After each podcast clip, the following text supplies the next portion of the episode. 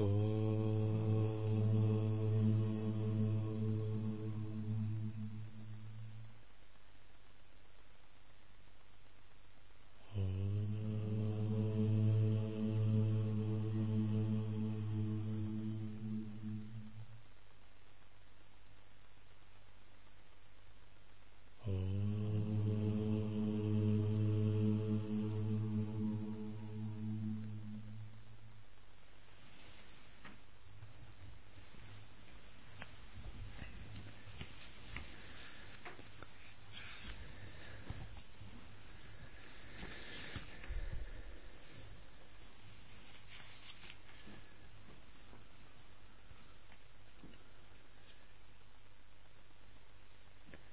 Продолжение наставлений линзы.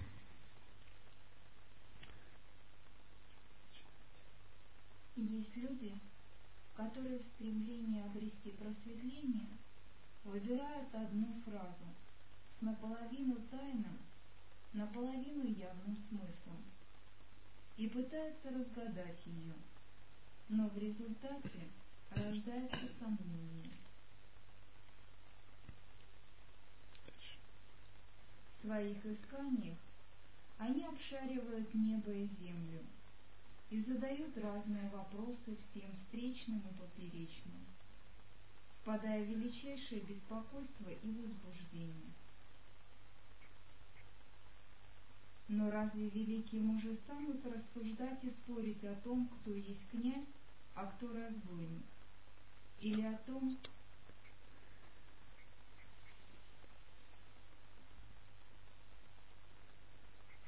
Есть множество людей, которые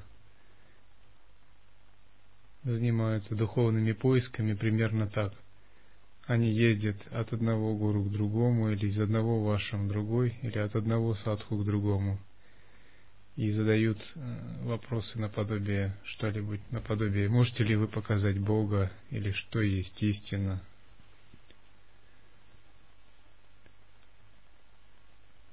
И когда им отвечают или что-либо говорят, они не удовлетворяются и снова ищут кого-либо, задавая другой вопрос.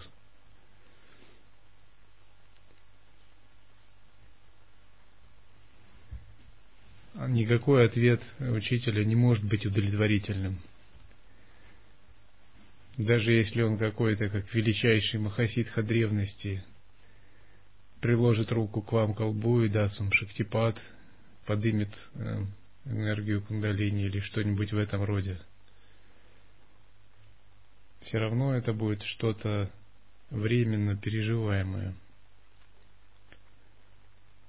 Ответом на этот вопрос будет ваш, ваш образ жизни непрерывно направленный на очищение себя, внимательность созерцания и развитие осознанности –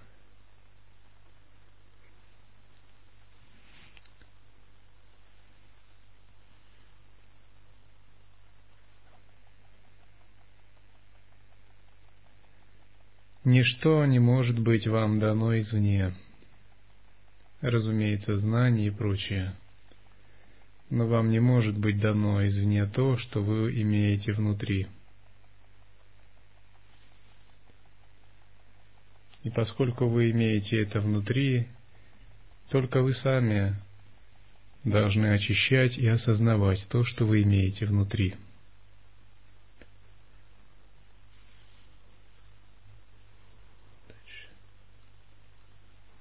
рассуждать о том, что правильно и что неправильно, что такое красота и богатство.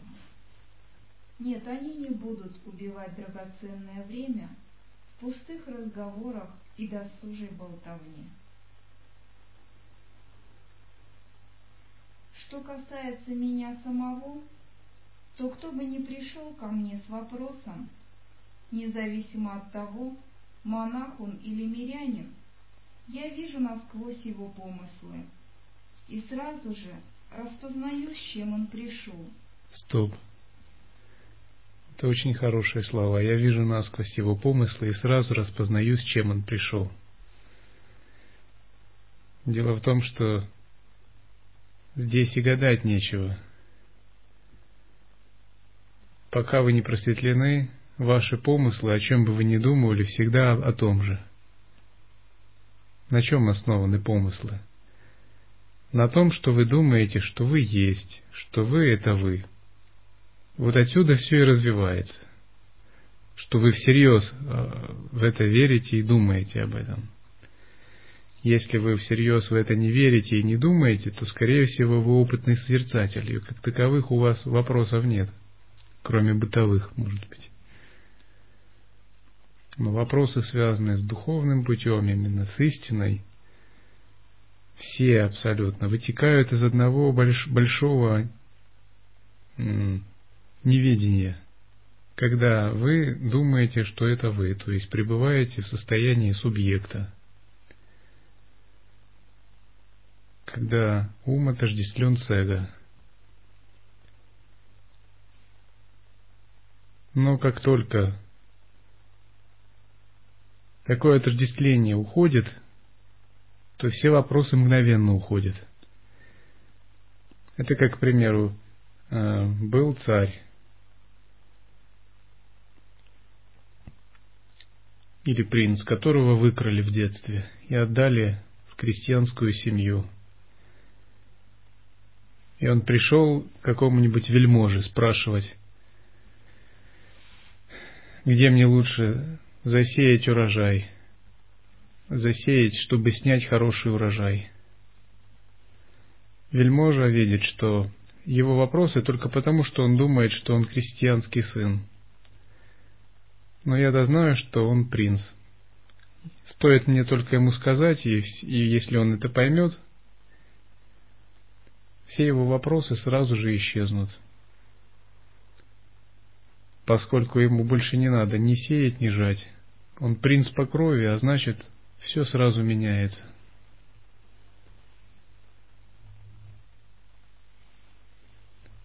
Как только мы обнаруживаем себя принцем по крови, тем, кем мы всегда были, абсолютом, существом, не имеющим границ, подобным великому пространству осознанности, предельно глубоким, мистическим, возвышенным и величественным, наши мелкие вопросы тают на глазах. Они становятся бессмысленны, а в нашей терминологии самоосвобождаются.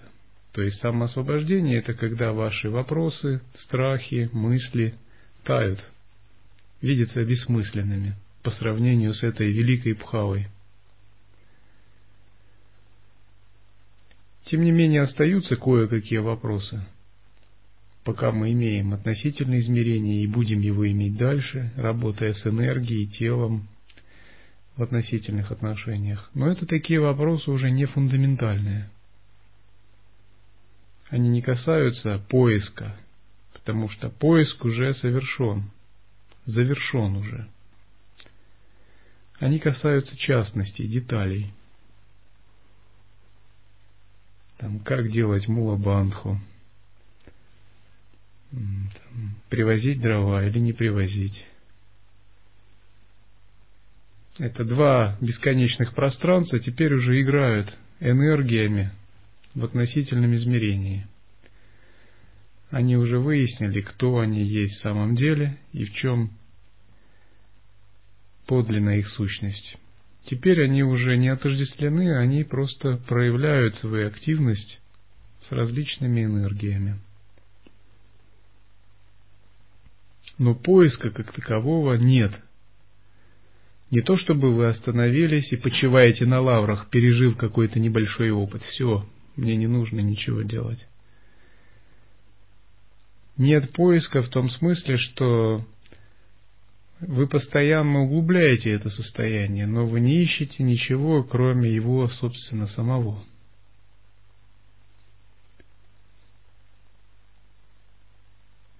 Поэтому и говорят, что вхождение в присутствие подобно восхождению на вершине горы, на вершину горы.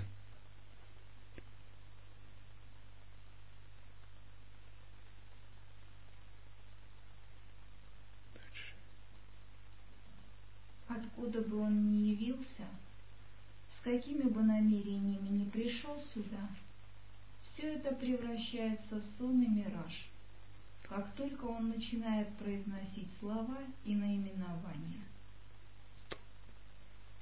Слова, наименования, все сон и мираж для этого великого состояния.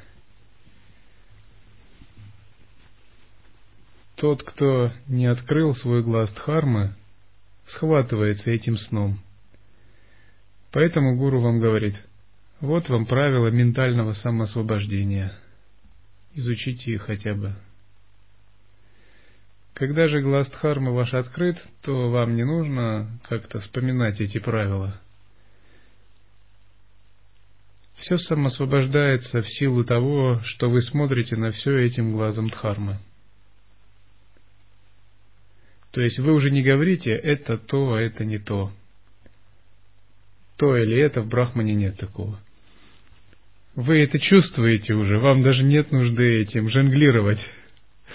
Вы просто чувствуете, что то, что у меня внутри, там и подавно даже намека на такое нет. На что-либо вообще. По сравнению с тем, что у меня внутри, там даже ничто не шелохнется даже. Там даже вообще ничего общего вот с этим нет. Сначала вот так вы чувствуете.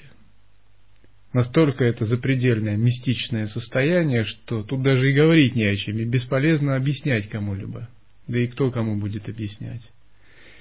И сначала, если это неофит какой-то, он будет иметь надежду объяснить кому-то, достучаться до кого-то словами или еще кем-либо. Но потом он понимает, что это полностью абсурдная идея это можно пережить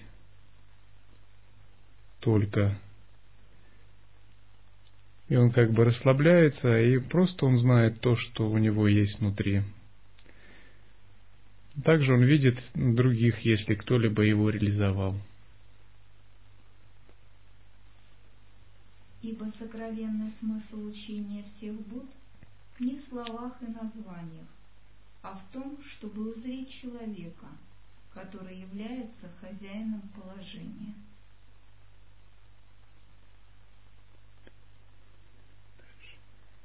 Состояние Будды не может говорить о себе «я есть состояние Будды». Но овладевая положением и управляя объективной ситуацией, появляется этот человек пути, не имеющий никакой опоры. Этот человек пути, имеется в виду, это не человек, а наша подлинная природа. Когда мы познаем ее абсолютную сторону, это всего лишь одна сторона ее. Если мы будем только, если мы будем подчеркивать эту абсолютную сторону, отрицая проявление, это будет нигилизмом. Вначале может развиться такое состояние, когда мы хотим подчеркивать только абсолютную сторону. И у нас возникает отношение к миру типа «нети, нети». Мы можем думать, это не то, это не, это не брахман. И это не брахман. К примеру,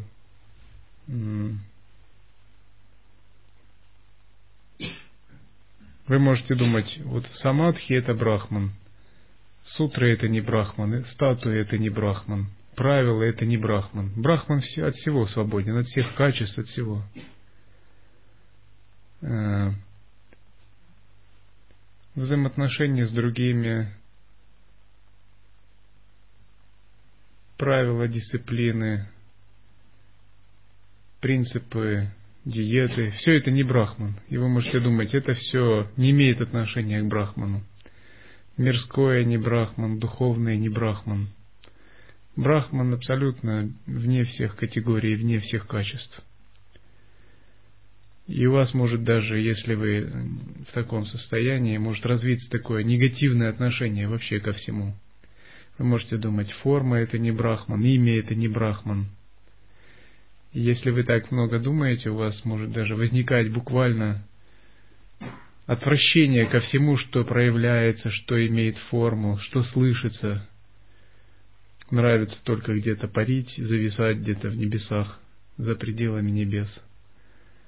Вот. Не хочется ни видеть, ни слышать. Все это